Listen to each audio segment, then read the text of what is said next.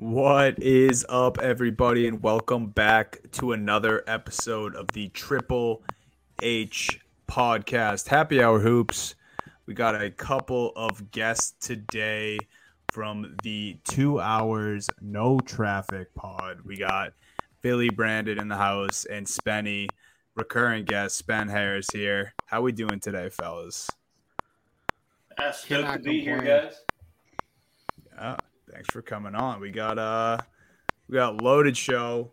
Gonna break down the entire Eastern Conference because about everyone in this panel right now has a horse in the race except for Steve, but he'll he'll let us know when our bias is showing. I'll have a betting I mean, horse, Dunny. Don't you worry. Yeah. Oh Jesus! He's always got a play in it, even if he doesn't have a team in it, folks. uh, but yeah, I mean, the East is crazy this year. We're gonna get full breakdown of that. Talk about some of those teams on the outskirts. Talk about you know some surprises. Talk about Spenny's Nets because we haven't had him on since the whole ordeal with the Nets. Um, what, what there, was, there was there was every time we talked. I was gonna say every time we've talked to Spenny, there's been a Nets ordeal to talk about. There's always right. been a Nets ordeal. Now we don't have a Nets ordeal. We have the fallout, so we're making sense. so we'll be getting to all that. Uh, we we gotta go news and notes first because that's that's how we start every show. Um, you know, before like noon today, I thought we were just gonna talk about how Ja Morant was in that counseling program in Florida because that was before today, the, the latest update we had. Uh, he's already out of the counseling. We, we found out he could get an eight game suspension, or he is going to get an eight game suspension from the NBA. Um, and then the one on one interview came out today where he's kind of pleading that, you know, that's not who he is. The gun wasn't his. He needs to clean up his act. So, you know, a lot of the same of what we heard, but we actually heard it from Ja Morant today I mean, just initial reaction from this: the eight game suspension, kind of crazy. You know, we we heard it was going to be two games at first from the Grizzlies, eight games now from the league. I feel like probably a fair punishment. I think a lot of people are thinking he might be done for the year, but I mean, what are your guys' initial reactions here? Whatever order we want to go in. I mean, we just said the main thing we said last week was we wanted him to get better and get whatever kind of help and break he needed, and hopefully this was it. This is definitely a lot shorter of a time frame than I wanted, or not wanted, I should say, but expected. Um, yeah. Thought there would be a little more, and I wonder what the story is behind that. I hope we get some kind of reporting on what actually the process entailed for him to come back and kind of work his way back, or if it was just the Grizzlies were kind of just like, no, it's kind of time to do this. Let's let's get this, you know, wrapped up and figured out. Whatever it is, I hope that it helped him kind of get settled and like we talked about a little before. It's he took accountability for his actions. It seemed like and everything else. So uh, let's hope it's moving forward out of this more than anything else. Yeah, I mean, I think it's progress, right? It, it's a good thing he's getting out, and, and obviously we knew there was a suspension coming. I didn't think it was going to be eight games. That feels a little aggressive, but I mean, maybe it's a wake up call to Ja. Maybe it's a wake up call. At least it's not the playoffs get your together. Exactly. And it's also Ja too. Like I think we were talking about this a little bit before we went live. He's taking responsibility finally. First time. Ja like he actually answered questions. He actually talked about it. It's not Ja acting like this tough guy anymore. He he's taking responsibility and hopefully the eight game suspension is a wake up call that hey, like the NBA's better with you in it, Ja. You are one of the faces of the league going forward. If you can just stay out of trouble and you can just focus on basketball, everyone loved Ja Morant on the court. I mean, he's an electric type superstar player. So hopefully he can get back to that. And I'm, I'm hoping that we're making progress. Yeah, I think um, there's no need for me to echo what you guys already said about, you know, the league process about it and him getting better and all. Um, I think you get it nail on the head. For me, what I'm most interested in seeing is how he reintegrates into the Grizz now that he's back because if you remember what came out, I think it was a day or two after the gun ordeal that you know Steven Adams held a players only meeting where the vets kind of addressed the young guys. Hey, look, we got to tighten it up. Don't make a fool of yourself on the road. Don't do like X, Y, and Z at these clubs. And then Ja kind of took that a little bit as like, well, it doesn't apply to me. I'm gonna do it anyway. So there's gonna be some hurt feelings working him back into the lineup. I think. Yeah, I. uh I, I, definitely think that we've all made a mistake on social media in our lives. You know, we regret a post here and there. Simple mistake. He he, he saw the fallout. He saw the reaction of everybody, and you know, the NBA has a history with this stuff. We go back to Gilbert Arenas and Javaris Crittenton back in the day. We have a, the NBA has a zero tolerance policy when it comes to guns. So I think Ja kind of learned that pretty quickly. And the only unquestioned answer, or the, the only answer I don't have a question for, um, question I don't have an answer for yet is whose gun was it? Mm-hmm. Yeah, right. That's it. That's all I got. True. yeah, you'd assume, you know, someone in the entourage or whoever he was at the strip club with. And by the way, those strip club pictures that surfaces were absolutely It's crazy bonkers. that those got out. It's crazy that those got out. I That mean, you can't see the floor. You can't see the floor. There's so Yeah. much money there. It's, In in the- the, it's In the this NBA season, we have gotten footage that we would never have seen before, and that's that strip club footage and the punch, the Draymond punch on Poole, things we would have never seen Yeah. before any Damn, other I year, and that. twice this year. Like if that's the future of the NBA, we are going to see some incriminating ass shit in the future because that strip club was crazy. guys. That looked That's like straight out of Grand Theft Auto. I see how it that's ended what club was. Once I saw the strip club, I understood the video so much more. I was like, they were just lit. Dude didn't even know what he was doing. He woke up the next morning and was like, "What did I do? Oh my!" Like, there's no way. Like, it, it was a, it was a night in there. But that's the NBA, like you said, Spenny. Like, we know the NBA has a zero, a zero tolerance with that kind of situation, but we know the lifestyle a lot of these guys are living and everything else. It's not, and he's 22 years old or 21 years old. Like, this is not a shocking situation or anything at all. If it was somebody that we just knew in our lives that did this, wouldn't think anything of it. Would you think you'd think that was dumb, but you wouldn't really think anything of it. So that's where I'm at at this point, I think. Yeah, last thing on Ja, I just wanted to get your guys' opinion on this too. Is you know before the the length of the suspension came out, people were starting to form opinions on the All NBA money that Ja could miss out on. I mean, he misses out on 39 million if he doesn't make an All NBA team. I don't think an eight game suspension, you know, added to the time he's already missed would impact that as much. Like, I think he still has a fair chance if he keeps up the level of play he was at before to get an, some sort of all NBA team and get that, you know, incentive. But I was just wondering if you guys think, you know, the this stuff off the court, the off the court drama in general will affect that, or the eight the missing of eight games, or any of this situation could that impact the all NBA selection and then therefore the money after that? I would hope not, at least. I, I like for me, eight games isn't isn't enough to do anything. And if we're keeping all NBA just for strictly basketball, I think he is very deserving of one of those slots at this point. He doesn't have to be first team, I don't think. And I think that's Yeah, where you I can don't knock think him Yeah, for that. I, I don't think he will be first No. team, but he's he's played 53 games. I think that's enough, right? depends. I What's the cutoff enough. got to be? What are we? I what know. are- we need to know True. now. that's the next. Is that our next note too? Yeah, I guess we can just segue right into that. I mean, we we found out that the Players Association and the NBA, you know, Commissioners Board and all of those guys with the fancy suits have been talking about, you know, electing to change the criteria around end of season awards, whether that be MVP. I think most notable is what they talked about, and then all NBA selections as well. And this is, I mean, this is something that I think it's ultimately good for the league. It can take out some of the argument in the MVP conversation, and then it probably makes it a little more clear. And then obviously, it's an it's an incentive for guys to start playing more. You know, the load management stuff. We've heard a bunch of young players speak out about it. Anthony Edwards talking about, you know, it's funny coming from him. He's like still very young and hasn't probably felt any injuries to his young body yet, but talking about how guys should just play, and that's kind of how he's brought up in this league Josh and how Hart he said wants that a couple weeks ago too. yeah, like, Josh Hart's quote was awesome, man. Yeah. that was that was pretty cool to, for him to just give a shout out to the, you know, the the normal living people who have nine to fives or waking up at six a.m. to do the dirty work. But yeah, what do you, I mean? I'm sure you guys love this. I, I'm definitely in favor of this, but How many games, Penny? How many games should it be out of 82? I mean, like 80%, right? I think that's fair. Yeah, I- I- I 80. know. Like that's what I was thinking too. Also, I, I get it and I, I like the rule, but is there ever a case where somebody misses so many games and still wins an award? How, many how many cases have there been like that? That's a great point. Like how many times are we not like many. how many guys have won it when they actually played like 50 games in the MVP Right. race? Right. And usually that determines who wins it. Like if a guy's playing great, but he misses 10 games, and a guy's playing a little less good, but he plays the, every game, I feel like you're going to give it to the guy who doesn't miss games, right? Mm-hmm. So it actually I, came up. Um, I think it was Jokic's first, um, his first MVP.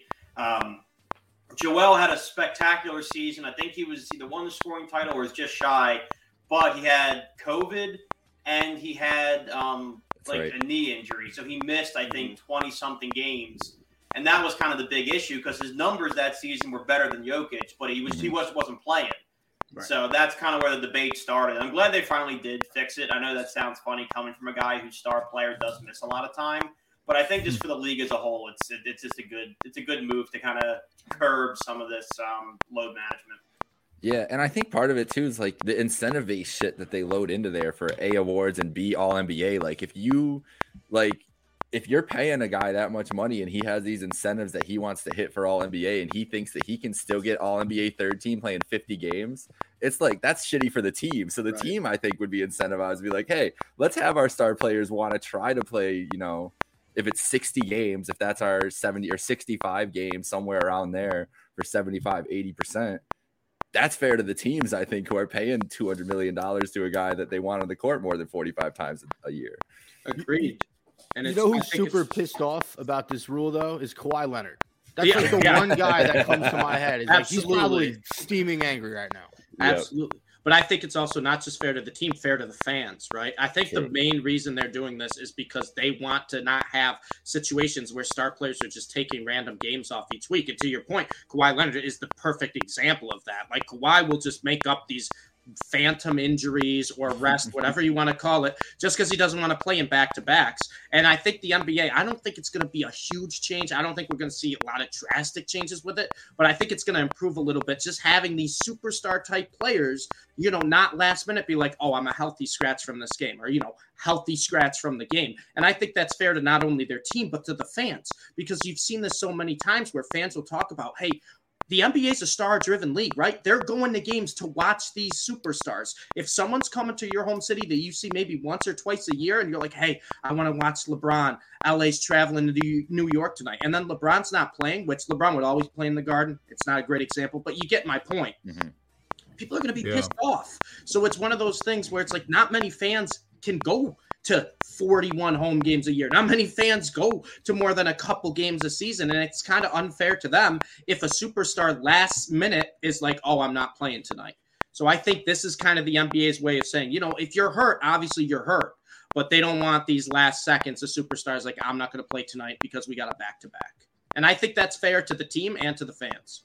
And there's no other sport you literally have to think about this with. Agreed. Like hockey night tonight is guys are literally limping out there doing whatever. Baseball day to day, like those guys. I mean, that's a different situation. And football's obviously so many games in baseball. Just, you can yeah, exactly. You're gonna expect guys to miss something. It's just like, but there's yeah. this is such a poignant like basketball issue, and it's crazy that it's just about playing the games. Like it's literally well, just about being on the court baseball gets away with it because a guy will have like a broken nail and be on the 15 day DL. Like that. The first time I ever, the first time I ever saw a pitcher miss a start for a blister, I tell you, I was the most confused little kid in my life. I was like reading the sports and everything. Like, am I missing something? Like, what happened? He has a blister and he's not playing the game. I couldn't wrap my head around yeah. that. So. Yeah, so uh, you know, overall, I think it's positive. I think you guys are right, though. Like, it doesn't it hasn't usually affected the MVP too much in the past. You know, maybe this will be also kind of injected into the all-star voting as well. I I kind of hope that to be true, but we'll see. It seems like it's still a work in progress, but there'll definitely be some sort of change or um, minimum game requirement to win uh, end of season awards. But let's get down to the business now. The beast of the Eastern Conference it's I don't know. I don't know if it's the best I've seen the East in a while, but definitely the most exciting and competitive I've seen. Just one through like one through like six, seven this year. Even yeah. the eight seed is going to be interesting, and the plan should be interesting towards the end. Um, let's start with Happy Hour Hoop, first time guest here. Let's start with you, Philly Brando. Just just give us where you're at right now with the Sixers. I mean, they've been crazy hot since the All Star break. Um, overall season thoughts, Is Joel the MVP? And what whatever else you have for us. All right. Well, since since I'm a guest in your house, I'll save my pessimism for when Spence and I do our weekly, um, our listeners are numb to it by now. It's just I've been hurt so many times, but I'm gonna I'm gonna do it again just because it makes for a good broadcast. I think this the ceiling for this year's team is is a title. I think they're hot right now. Tyrese Maxey being back in the starting lineup gives them that third scoring punch that we've never really had. Um, Tobias Harris has never been that. Um, I'm a little higher on him than most people. I think he's been a great steadying force when Embiid can't get it going in the off chance, but he's not he's not Tyrese Maxey. So we're, we're, a more talented team than we've been before. We're a deeper team than we've been before. Um, being able to bring a guy like Anthony Melton off the bench is definitely the best six man we've had. Um, I would probably say since Ersan Ilyasova way way back. Um, Damn. So I, he was he yeah. was great. He was great during that run. Yeah. Ilyasova was. I, I, was sad when he left. I was irrationally sad for losing a guy like Ersan Ilyasova, who went on to do nothing anywhere else. But he was great for us. Um, but yeah, I, I, think this is a team that absolutely should be at the very least in the Eastern Conference Finals. I think any less than that, you see a huge shakeup. Um, like right now, we're hanging right with Cleveland. Uh, so we're not gonna. The first round's gonna be easy. I mean, I shouldn't say that, but the first round, I'm, I'm confident there's not a team that we're going to face in the second round that I can tell you guys for sure seven games. I'm not worried. Boston scares me to death. Same with Milwaukee. Um, and then there's no easy out. Cleveland's not an easy out. Miami's not an easy out. I mean, we for some reason we can't get past them. Like we have these teams that you know, if you play a good zone, it's going to be a problem. If you can rebound, it's going to be a problem for us. So while I think we can and should win a title, there's a ton of roadblocks between us and that. Yeah, I it's actually. But just ahead, just you bringing up that you're watching the the Sixers Cavs game right now, and then me checking the standings as you're talking. That I, I feel like people listening don't understand what we have going on right here. I'm a Celtics fan. Jake's Cavs. You're obviously Philly. Spenny's got the Nets. The Sixers are a game back, and the Celtics and Sixers are both playing. You're game back from second place. You're playing Jake's Cavaliers. They're on an Who knows? The Celtics might lose to the Timberwolves tonight. This is we have we have the mayhem going, but um, the only other thing I want. It's crazy that two through well two through seven right now because Milwaukee looks like they're just gonna end up the one seed. Sorry, Donnie. Like it's yeah. just that's the way it yeah. looks like it's gonna trend at this point. Two through seven, yeah. all those matchups, the two, seven, three, six, and four, five. I mean, those series are all great. Yeah, like boss, like Donnie or Brandon, neither of you guys want to play Miami. And maybe that's disrespectful to Spenny's Nets, but it's it's a Miami like mental block. I feel like just going into a series with them, like knowing what you're getting into. But like I wouldn't want to play any Brooklyn, New York, Miami, any of these matchups that we could end up with. Like you're saying here, like I feel like I feel kind of confident, but it's like you know it's gonna be a battle too, no matter what in those series. Exactly. Like none, none of them I feel confident about. Um, and I know we got a bunch of other teams to get through. So before I yield my time, unequivocally, Joel Embiid is absolutely the MVP of the season. And I will gladly spend a half hour, hour, hour and a half, two hours, whatever you have time for, defending that point. I like that, honestly. I love give, it. Give us, give us like uh, one reason why. Like as quick as you can. Why is MVP like the MVP? Simply put, no one's found a way to stop him. There are ways That's... to get to Nikola Jokic where he has weaknesses and where you can put him in uncomfortable positions. Joel doesn't have an uncomfortable position, and I think that is why he's the most valuable player. Uh, what is the argument for Embiid over Giannis when Giannis is the one seed and absolutely just trucking through the East and Embiid's the three seed? So you actually made my point on the second one, absolutely trucking his way through the East. Well, because look, if, if you watch Giannis play, it's he's great. I'm not going to take anything away from him, but like,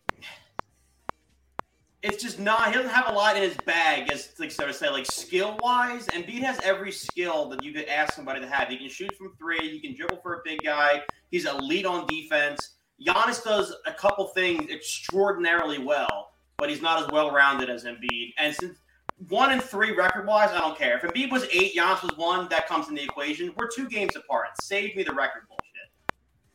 Also, just to help your case, and I never like helping Philly fans at anything. But Joel Joel Embiid at halftime right now, 24 points, nine rebounds, three assists, two blocks, 70% from the field. Dude's averaging 34 points per game. no. Jarrett Allen tonight. I will say that. No Jarrett Allen tonight. It I is like true. Jarrett a lot, but it still would he cooked Jarrett Allen either. No, and that, that he cooked. Jarrett Allen too. I'm honestly, I'm not too. I'm my biggest point about the Cavs. Quick, because these guys have heard me talk about it the last couple weeks, and this is what I'm running by you guys. Is I will be starting it in June or May to trade Jarrett Allen because this team is much better. The only reason they're in this game with Philly, I was going to say, is because Allen's not playing and they're playing a small ball lineup with Mobley at the five. Their offense is completely different. That's the only reason they're in this game because you saw it a couple weeks ago, Brandon, when they, when we were in Oh, Philly. yeah. I mean, and that was Allen there too, blitzed like immediately. That's what happens when they're on the court. Without with Mobley at the five, with everything he can do offensively, they can just run the offense through him, and you have all those shooters and playmakers around him, and it's beautiful. Allen just clogs everything up. The, the defense is awesome. Three point defense, though, is one of the worst in the league, 23rd in the league. And that's the biggest problem with the Cavs defense. And the biggest misnomer is that they are this great defensive team, but people shoot a lot of threes on them. And that's how you can run them out of the building. Um, but this is the lineup that I like. I was surprised. I figured with Allen out, it would they would just get Embiid would do this, like that they'd get run out of the building. The fact that they're in this game just reinforces my Allen point there. I think more than anything. Yeah, you guys can score with anybody when the ball's moving. Yeah, Jake, let's uh let's let's keep it with the Cavs then. I mean, we, we got the Cavs Sixers matchup going on right now. Cavs, I saw I mean, I assume it's still the case with I saw this yesterday and some games happened last night, but I assume this holds true. The Cavs have the best net rating in the NBA right now. They I they did they did bump right back ahead of your Celtics after last night. They were they were second yesterday though. I was a little sad because I told you guys all year like that's my only thing I've been holding all year. And then the Celtics were up over them yesterday. I was like, fuck, we're done. And then back up today. Yeah. So yeah, but my thing with the Cavs, like you got best net rating in the NBA. You guys have been unbelievable all year. Definitely some ups and downs games, and we've talked about it. We talked about a couple weeks ago with the inferior opponents. It's frustrating sometimes just dropping weird games. But best net rating, you have Donovan Mitchell, and that's you know that's a big part of that. That's all I need really, honestly. Yeah, Garland and Mobley get better every game. It seems when I watch the Cavs. What I guess same type of thing. Like where are you at with the Cavs? Is Mitchell the MVP? No, but uh, and uh, yeah, what's the ceiling? What's the ceiling for the Cavs? I wouldn't mind seeing him on that first team All NBA, but um, the ceiling is hopefully they can beat the Bucks in the second round. I think that's the ceiling. Um, they can play with uh, the thing about the Cavs is I've seen them even tonight. This this game against Philly is more encouraging if they were to get into a matchup with them, but they're pretty much locked into that four seed right now. And if they're in a series with Boston and Milwaukee, I think they've shown all year against both those teams, and even last year against Milwaukee. They beat Milwaukee twice last year, like at full strength. Milwaukee was at. Mobley has had amazing games against Giannis and Lopez. So I feel like I'm not gonna say confident that we're gonna that we would be able to take them in a series, but I know that they can compete in that series. Just haven't seen them in the playoffs yet, though. And that if it's the Knicks or the Nets in that first round, whoever it is in that first round series is going to be a challenge for the Cavs because both those teams they've just they presented challenges to the Cavs for the last couple of years. I mean, and it's a different Nets team. The Cavs haven't have we played since the trade has happened? I thought there was maybe one game, Spenny. No, I don't No, think we've yet. seen the new look. I don't Nets think yet. so I yet. so. I don't think so yet. Um, but the Knicks have given the Cavs hell all year. Um, so I'm not even confident that they're going to get out of the first round. This year is a success for me in the grand scheme of things already to see how they've come together and kind of see what the potential is. But this is just the beginning, not the end of this, you know, build and everything. But I, they can beat whoever they play in the second round. They can. Will they? I don't know, but they can. I'll So say you- something. I'm sorry, Donnie. No, go ahead. I'll say something nice about the Cavs and I'll say something mean about the Cavs. I'll start with nice. The fact that you guys have Donovan Mitchell this year and we've seen what he does in the playoffs, he takes his game to the next level. Anything is possible for you guys. Right? Like like that's the difference. Last year you were, you were in the play-in game with the Nets. It was kind of like Couldn't it was score. fool's gold. Couldn't score. You didn't have a guy. Now you have a guy that can get 50 in the playoffs if he's feeling nice. So that's that's the good. Now let me say the mean. Why do general managers in the NBA think it's a good idea to get a four and a five that both play in the paint? You saw it in Minnesota. I mean, hasn't really worked out for them since Karl-Anthony Towns went down. They played a different style of basketball and they've been better. And then for the Cavs, like, wh- why do we have Mobley and Jarrett Allen on the same team? You know, I, I, feel like fans, we look at this and we think, well, what do they know that we don't? And the answer is nothing. Nothing. Because it doesn't work in today's NBA. Nothing.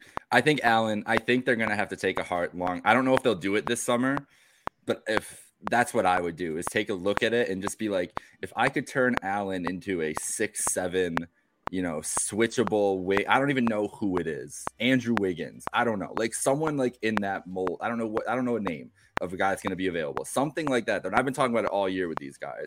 They could get a guy like that and put him at the four next to Mobley. That's the most ter- one of the most terrifying starting lineups in the league, and it, it's because of I, Okoro has been good too. Like he solidified that, and I was the biggest Okoro hater in the world for a very long time. But I think Allen, I just don't think Allen's. I think you're exactly right, Spenny. I think the fit has been weird. They've looked kind of okay and made it work, but it's not the best fit by any means. Well, that's what we were talking about last week, right, Jake? Like hey, Jarrett Allen, if you rank him, he's probably the fourth best player on this Cavs team mm-hmm. after. Garland, after Mobley, after after Mitchell, in in that order. Like, I like Jarrett Allen's the fourth best player, and it's tough when you have your fourth best player, and you can argue second or third best player Mobley doesn't really matter. You can't have them on the court at the same time because it's just not working. The flow is just not there. And yeah, he's got great defense, but they're so limited offensively. Yeah it's one of those where what are you going to do come playoff series, right? What are you going to do come playoff series? Are you really going to stagger uh, Evan Mobley and Jarrett Allen? Are you really going to limit Jarrett Allen's minutes like that? And you're really going to put that much more on Evan Mobley to be the five? Like, how are you going to deal with this? And my big red flag for the Cavs, Jake, the only one I really have, you look at the top six teams in uh, the East. Now, I know the Cavs have been playing really well this year. They have the best point differential in the NBA, I, they're the best net rating that they're the worst road team of those six teams by far. Oh, they yeah. are by far the worst road team of those six teams. And that's kind of scary because if the Cavs are stuck as the four seed, which it looks like they're going to be, they're playing in a technically, you know, a road series in the next round, no matter who they go up against. Yep. And I think that's kind of a big, big red flag because you look at all the other teams in the East, you kind of can see, all right, this is what the rotation is going to be for these playoff series. This is who we're going to rely on. With the Cavs, it's still a little bit of an unknown of what type of lineups they're going to throw out there. Couldn't agree more. So should we get to the most interesting team in the situation, Spenny? Yes. Brooklyn Bridges. Yeah. Yeah. Let's uh let's talk about it. So I know this is um this is happy hour hoops. I, I poured another cocktail because I oh, have yeah. to drink when I talk about this uh this organization. um, Cheers. Look, am I sad that the superstar era in Brooklyn is over? Not really. Am I happy that it happened so I can know what it's like yeah, I'm, I'm glad I experienced it. I understand it was an utter failure. That is the risk you take when you hand over the keys mm-hmm. of your franchise to two individuals who aren't necessarily on the same page. I mean, let's call it for what it is. Kevin Durant and Kyrie Irving no. for four years were not on the same page at all. So we move on. I, I want to focus on you know this new look Brooklyn Nets. Uh, Mikal Bridges. We are seeing a similar ascension that we saw from James Harden when he got traded from the Oklahoma City Thunder to the Houston Rockets. That is what we're seeing right now. We're seeing Bridges just excel in this new role. Now, he still has a lot of work to do. He's not a closer yet. The Nets have been going to Spencer Dinwiddie down the stretch in games because he's just more comfortable in those clutch situations. Ball in his hands, he can make a play. Um, do I think we're going to compete in the playoffs? Probably not. I think we give a team like Philly or Boston or Cleveland a hard time in the first round, but I think we basically lose in, in five or six games. And the reason being, outside of Bridges and Dinwiddie, we just don't have enough scoring. We really don't. Cam Johnson is is is very inconsistent. He's he's good. He's probably gonna get a bag in the offseason. I don't think that he deserves it. He, I haven't seen enough from him since he's been in Brooklyn to say, okay, he's a guy I want to really build around. Um, Claxton is limited offensively, really talented center, defensive stud, uh, but offensively, I mean, he's a lot better when he's playing with Kevin Durant and Kyrie Irving. Uh, so, so I think I think what what eventually hurts the Nets in the playoffs is that lack of scoring depth. However, defensively, they're a very fun team to watch. They've been in almost every single game they've been in. They had tough, close losses to the Bucks and to the 76ers. They've beaten the Nuggets, they've beaten the Celtics, and they've beaten the Timberwolves. It's it's been a fun stretch of, of Nets basketball since the trade has happened. I'll say a lot more fun than I expected because I expected them just to lose every single game after they made that trade. But uh, you know, I want to give credit to Jacque Vaughn for keeping these guys together. It has not been an easy job for him this year, but yeah, that's that's my overall take on the Brooklyn Nets. I need a drink. I, I will say, I think post trade, the Nets are exceeding expectations, right? Everyone expected them to fall kind of off a cliff. No one saw this surge from Mikal Who- Bridges. Who And thought talking Bridges was going to be this? I mean, he. I thought he was going to be the better, bigger but Bridges guys here, Dunny and I have been loving Bridges from the start. We call him the perfect teammate to have. Did I expect Mikal Bridges to be 26, 5, and 3 on 51, 45, and 90% shooting splits? yeah, it's ridiculous. Absolutely not. I mean, he's been unbelievable. He's turning into a star. And what I love about Mikal Bridges, he's already figured out the defense. That's why he was one of the best players Yeah. for the Phoenix Suns was his defense. So I love this. And the big thing for the Nets too, you just got to hold on to the guy, right? This may not be your year, but it's not like you completely failed the Kevin Durant Kyrie thing. That kind of blew up, but I think they got a really good return. You got a lot of promising young talent. We saw what Cameron Thomas did for just a little spurt, like a couple week spurt when he had to be the go to guy in offense. And say what you want about him, but the Mavs lost their two best defenders with Spencer Dinwiddie and Dorian Finney Smith. So this team has a lot of promise. The problem is the East, the top of the East, is dominated with star power guys, and I don't think Mikal Bridges is there yet. As much as I love him, but it's got to be for the first time I think in a while for Nets fans. You're seeing a little bit of brightness in the future. It's not just like it's this year or bust. You're seeing a little bit of brightness, and that has to make you feel good because even if they don't, you know, win a playoff series, or even if they don't, you know, get as far as you'd like the playoffs, if they could just give one of these top dogs in the East a good fight, you have to call that a success from where the Nets were and then having the trade happen and just losing, uh, you know, say what you want about either guy. They're two top 10 players in the NBA. Yeah, it must it must feel good just having. I saw a stat. Shout out StatMuse for this, but just the stat that the Brooklyn Nets have more wins than the Dallas Mavericks since the trade. That's got to feel good. Did Did you see the other StatMuse stat that Mikal Bridges has scored more points than Kevin Durant and Kyrie Irving since the trade? Yep, I also saw that uh, one. Yeah, I mean, Yeah. I'm not keeping track, but oh, you're keeping track. there's an Excel with just all their points total every night. Steve. Steve mentioned this guy too. What are because I've had mixed emotions on uh, Cam Thomas before, before and after the trade, and it's just interesting because you know he had that huge blow up like days before Kyrie got traded, and then continued it after Kyrie got traded. He's obviously quieted down, but they they did get more guard play in return in the, in the big trade. So yeah, I guess where are you at? I, I loved him in college. I, I think he has crazy potential, but it seems like he's very hot and cold. And is there a future in Brooklyn for Cam Thomas? You think?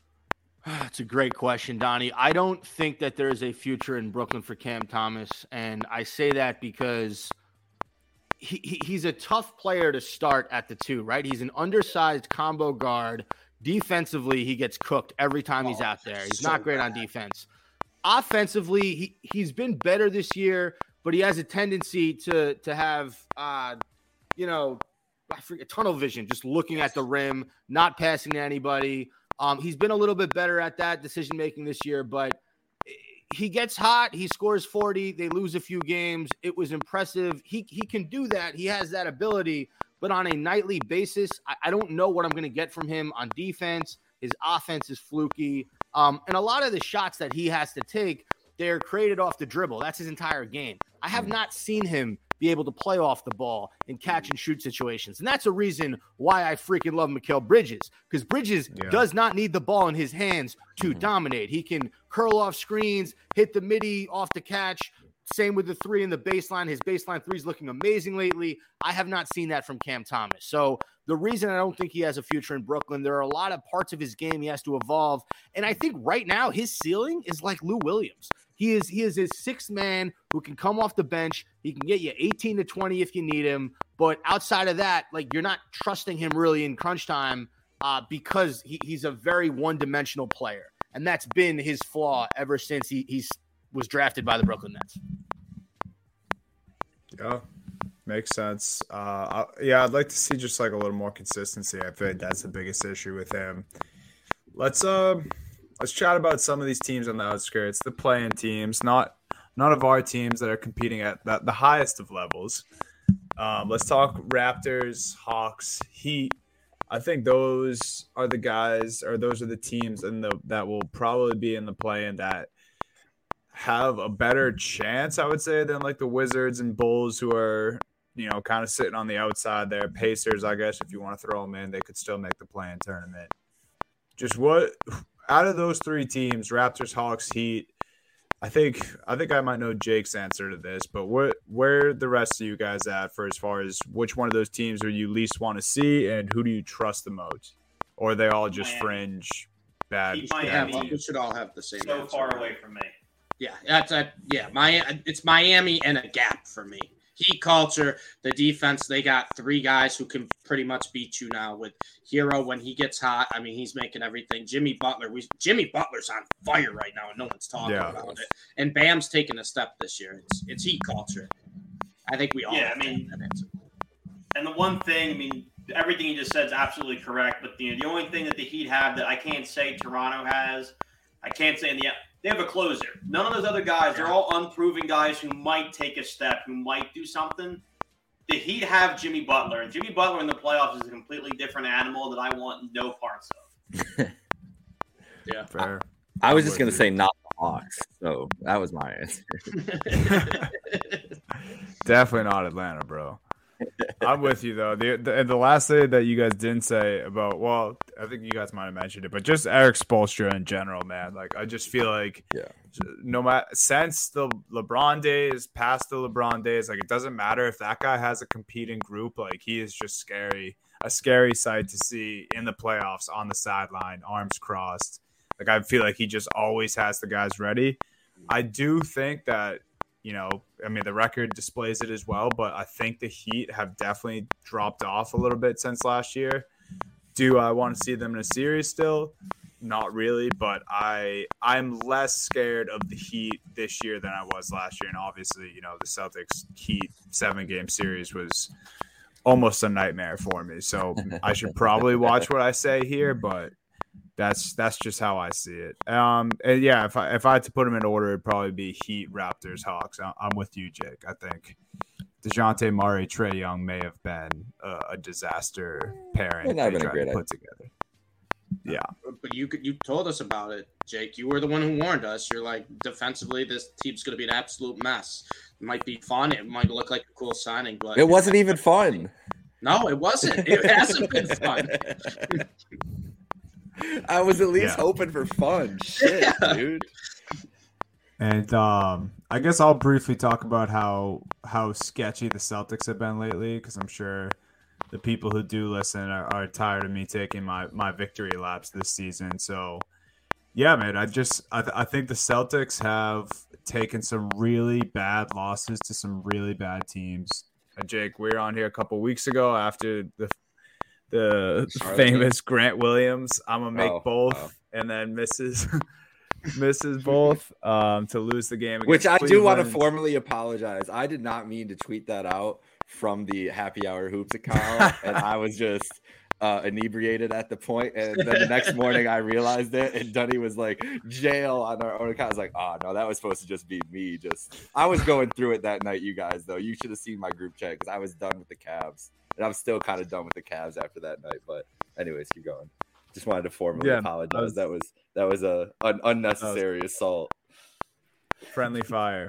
Um, no, that it was fair though. That's like a that's that was an all time viral clip. That was just an all time brain dead dumbass play by Grant Williams.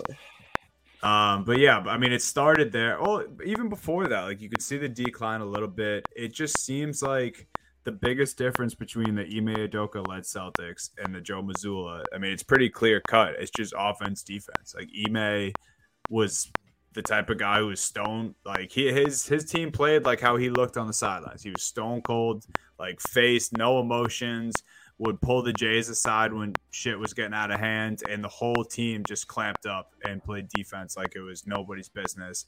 Joe Mazzulla, it's Mazzulla ball. It's live by the three, die by the three. We have crazy offensive talent on this team. We have a bunch of shooters.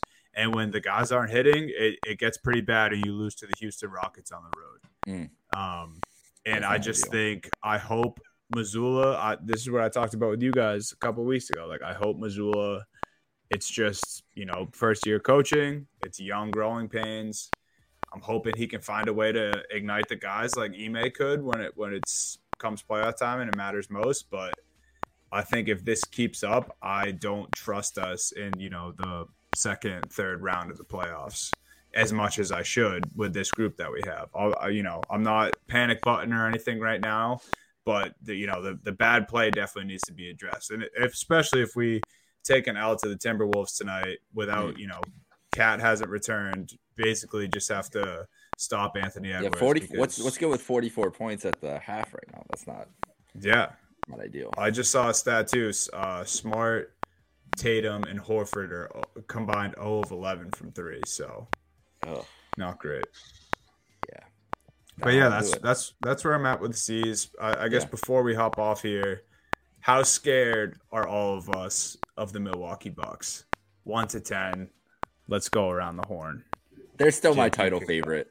They've they've been I've pretty been pretty consistent with that all year. So ten, I guess. Steve, you can speak for us. What what would you what would you say if your team had to go up against the Bucks? I, I, I, w- I, I mean, I was down on the Bucks coming in the year. I thought they were gonna kind of show signs of their age. I didn't really trust Middleton, and Middleton really hasn't been hundred percent yet either. Holiday stepped up big time this year. I mean, Giannis is Giannis. I mean, for the rest of the East, I think the Bucks are still the favorite, but I, I'd say I'd say a seven, a seven out of ten for how scared I am, because I really do think there's a lot of elite teams in the East right now, and it's just who gets hot at the right time, who steals that road game. So give me a Yeah, I'm gonna I'm gonna echo that seven. Um, just because we match up well, and the Bucks are able to bully a lot of teams physically, and the Sixers they're gonna have to beat us some other way than that. So for me, it's a seven. Uh, two years ago, the Nets were up two nothing against the Bucks in the playoffs. Uh, they had just blown them out by like forty points. There was talk about Mike Budenholzer losing his job. Uh, you know, fast I- I forward, definitely the Bucks, the Bucks win the championship. You know, obviously last year they, they didn't have what it took, but uh, they are as perfect a basketball team as you can be. Mhm. I, I mean, everybody on their team is a good basketball player. Like they have Jevon Carter, who's a backup for uh, for Jrue Holiday. He comes in, he's shooting a ridiculous clip from the field from three point range. Pat Connaughton, great role player. Jae Crowder was an awesome, awesome midseason addition. So yeah, I agree with Jake. I'm a I'm a ten. Like as, as a Nets fan, I think we can compete with the Sixers. I think we can compete with the Celtics. I think the Bucks sweep us like eh, they're just taking a walk in the park. They're such a good basketball team. Giannis is playing at such a ridiculous level. And can we talk about Brook Lopez being one of the most underappreciated crazy, centers in the league? He's Yeah. like Where did this come from? What what happened?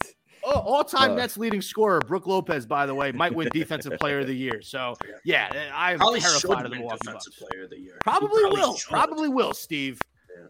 And the way he the way he's done it too. Like he used to be strictly low block and now this dude shoots 30 foot threes from the wing like with a guy with a guy's hand in his face. Like it's just it makes no sense. But yeah, that is that is true. We Brook Lopez needs more love just around the That's entire league. Um, that me talking up Brook Lopez is trying to avoid the number that I'm supposed to give about how scared I am of the Brook or the Milwaukee Bucks. And honestly, I'm gonna keep it at a seven though. I think I'm the same same boat as Brandon here. I think the Celtics match up great. They proved last year that this at least nucleus and core of this Celtics team can stop Milwaukee. They did it in seven games. It was a hard fought series. Um, but the Celtics with different teams, but still with the Jays, have found ways to stop Giannis in the past. Um, and a big part of it is Al Horford. And I know he's old. You know, I know he's not the best perimeter defender, but you have guys like Grant Williams, you have guys like Blake Griffin, who's willing to put his body on the line, and Al Horford along with the Jays to throw at Giannis. That's what it comes down to for me. Is like you're you're you win a series against the Milwaukee Bucks by slowing down Giannis as much as you possibly can. I think we have the personnel for that. So I'm not, you know, obviously not thrilled if we have to play them, but still a little scared. So I'll call it a seven. That's fair. All right. Well, Brandon, Spenny, thank you for joining the the show here. Do you guys want to get your plugs in here before we let you go? Yeah.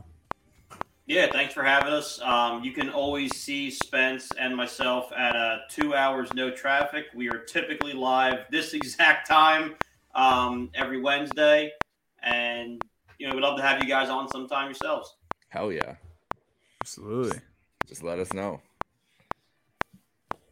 Spenny, anything from you or just echoing that? Echoing what Brandon said, uh, you know, this is this is a big time for for Nets basketball and Giants football, and I'm just excited for the future. Hell yeah. Hell yeah. Well, thanks for coming on, boys. Appreciate it.